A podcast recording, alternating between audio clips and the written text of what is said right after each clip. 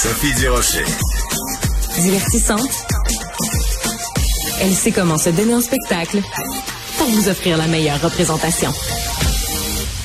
Bon, ben, il faut que je vous fasse une confidence. Euh, ces jours-ci, j'écoutais euh, la télévision et j'ai eu un coup de foudre, mais vraiment un gros, gros, gros coup de foudre. Je, je suis tombée en amour avec un gars que j'ai vu euh, à la télé. Donc, euh, prévenez mon mari. Je suis tombée follement, euh, vraiment un gros coup de foudre pour un jeune homme qui s'appelle Antoine et qui est un comédien qui joue son propre rôle dans une série télé qui s'intitule À propos d'Antoine. C'est une série qui est écrite par Kathleen Rouleau qui est au bout de la ligne. Bonjour Kathleen. Salut Sophie. Je pense que tu vas avoir beaucoup de ces réactions-là. À propos d'Antoine, donc ça raconte ton histoire, le jour où tu es tombée amoureuse d'un gars qui avait un fils euh, polyhandicapé, autiste, épileptique, euh, qui se déplace en fauteuil roulant. Et ce fils-là s'appelle Antoine et il joue son propre rôle dans la série. Euh, quel Oui. genre de, de réaction tu as depuis que la série est diffusée sur euh, Club Illico? Ben à date, c'est tout très positif. À mon grand bonheur, je suis euh, vraiment très touchée, très émue parce que je reçois beaucoup de, témoignages, beaucoup de commentaires aussi. euh, donc, euh, je suis vraiment très très heureuse. Alors, euh, j'imagine que quand tu as commencé cette euh, relation-là avec Sylvain Parent-Bédard, que euh, quand tu as euh, appris à connaître euh, Antoine et tous les défis qui venaient avec, ça a pas pris beaucoup de temps avant qu'il y ait des gens dans ton entourage qui disent, mon Dieu, ce que tu vis, c'est tellement particulier, tu devrais écrire là-dessus. À quel moment, toi, tu t'es dit, oui, il y a vraiment matière à écrire une série télévisée? En 2018, j'ai commencé à suivre euh, le cours de scénarisation comédie à la télé à l'École nationale de l'humour. Puis euh, Sylvain, qui est mon chum, euh, m'a dit tu devrais écrire une série au sujet d'Antoine. Et moi, c'était pas vers ça que je me dirigeais du tout. J'avais commencé un autre projet. Puis j'étais, euh, j'hésitais en fait quand il m'a dit ça parce que bon, Antoine, c'est pas un animal de cirque. Je voulais pas nécessairement l'exposer. Puis en réfléchissant, j'ai vu qu'il y avait peut-être une opportunité de de passer un message d'espoir, de un message d'ouverture, puis puis de montrer aussi comment ça se vit la vie avec une personne handicapée, euh, que c'est pas toujours triste et malheureux comme on le voit souvent à la télévision. Ouais. Donc, euh, je, je me suis dit que c'était une belle opportunité. Puis aussi, ben, c'était une belle opportunité d'offrir à Antoine son premier emploi. C'est pas formidable, ça? Ah non, c'est génial. Alors la raison pour laquelle je dis que je suis tombée euh, amoureuse de de- d'Antoine, c'est parce que à un moment donné, toi aussi dans la série, tu nous racontes ce coup de foudre là quand tu as rencontré euh, Antoine et qu'il y a eu un geste vraiment de tendresse entre vous deux. Alors euh, pour ceux qui n'ont pas encore eu la chance de commencer à regarder cette fabuleuse série, on va écouter un petit extrait de la bande-annonce.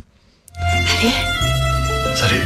Quand j'ai rencontré Marc, tout était en place pour un coup de foudre phénoménal. Qu'est-ce que tu fais dans le festival? Le festival, il m'appartient. Il venait voir mes spectacles. On avait plein de points en commun. Comme par exemple, on tripe sur la crème glacée. Puis on se trouve bien drôle. Tu fais pas ça de même. Vite de même, ça a l'air super romantique, mais je vais vivre la première fois la plus importante de toute ma vie. Alors je je je, je l'arrête là la bande annonce, il faut pas qu'on en dévoile trop. Écoute euh, pour accompagner cette série là que j'ai trouvé extrêmement bien écrite, euh, extrêmement bien réalisée par Pods, extrêmement bien jouée, tu joues toi aussi ton propre rôle là-dedans. Donc en parallèle à la série, il y a aussi un documentaire qui s'intitule Antoine le merveilleux où on suit, on nous raconte la vraie histoire d'Antoine avec plein d'images d'archives de lui petit. On rencontre la vraie maman d'Antoine. Et Oui. dans ce documentaire-là, tu dis une phrase extraordinaire, Kathleen. Tu nous parles de ce que c'est d'être euh, belle-mère d'un enfant handicapé et tu nous dis, c'est pas simple, mais c'est beau quand même. Quelle Mhm. belle phrase! Ah, merci. Euh, ben oui, effectivement, c'est pas simple parce qu'Antoine a besoin de, de surveillance 24 heures sur 24. Tu sais, nous, on, on dort avec, euh, il y a une caméra dans sa chambre au-dessus de son lit. On dort avec une, une- un écran ouvert à côté de nous euh, pour euh, pouvoir l'avoir sous les yeux en tout temps parce qu'il y a toujours un danger qui déclenche une crise d'épilepsie. Puis on veut être là si ça arrive. Donc, euh, c'est pas simple.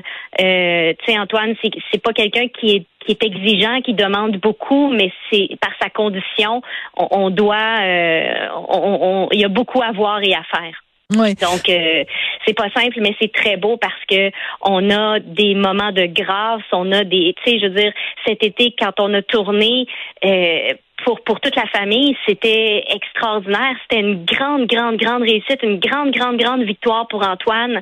Euh, puis, puis comme je le dis dans, dans le documentaire, on, on vit pas dans l'attente avec Antoine. Donc chaque petite réussite, euh, c'est, ben, je me cite, c'est l'Himalaya.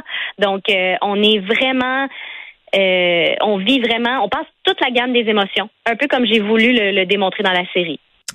Et il y a une phrase qui m'a aussi euh, frappée, c'est que le fait de tourner dans la série, le fait d'avoir toute cette attention-là, a fait en sorte que Antoine a moins eu de crise d'épilepsie. Ça a été comme un médicament. Ça aussi, c'est une belle histoire ça, c'est merveilleux. Ça, ça, nous émeut beaucoup quand on en parle parce que, ben, Antoine fait plusieurs crises par jour, toutes les sortes de crises aussi.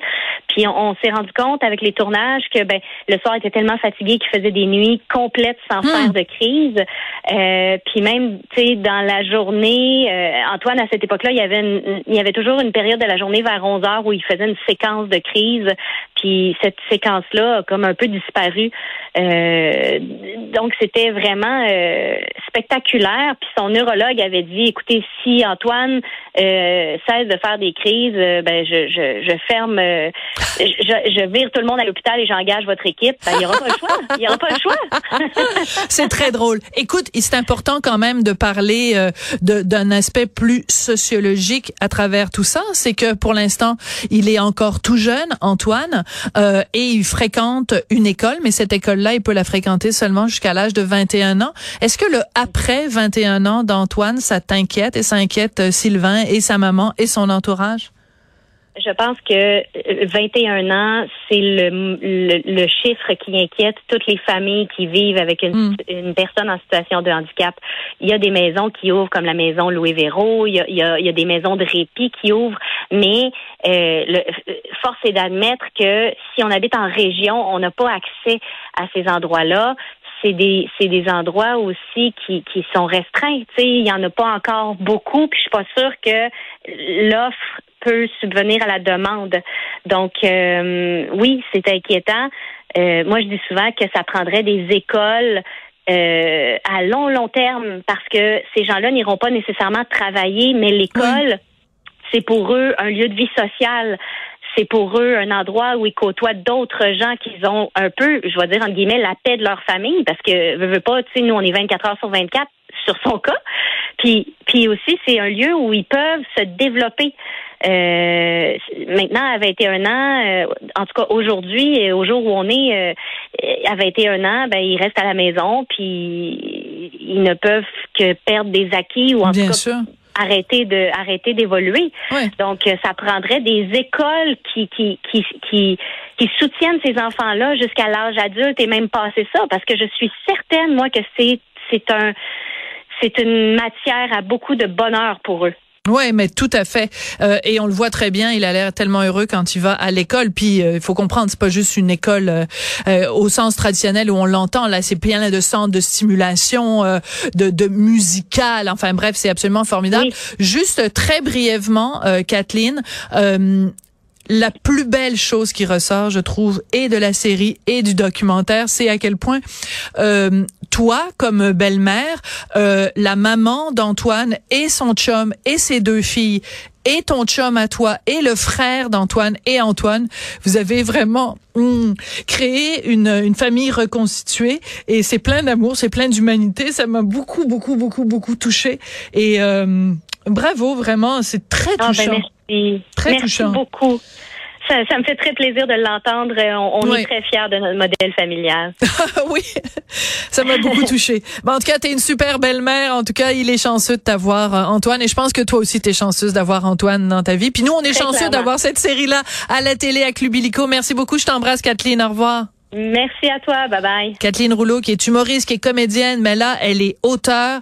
Euh, vraiment, c'est une très, très, très belle série. Allez voir ça à propos d'Antoine. J'en profite pour remercier Marianne Bessette à la recherche, Tristan Brunet Dupont à la réalisation, la mise en onde. Merci beaucoup. À tout bientôt.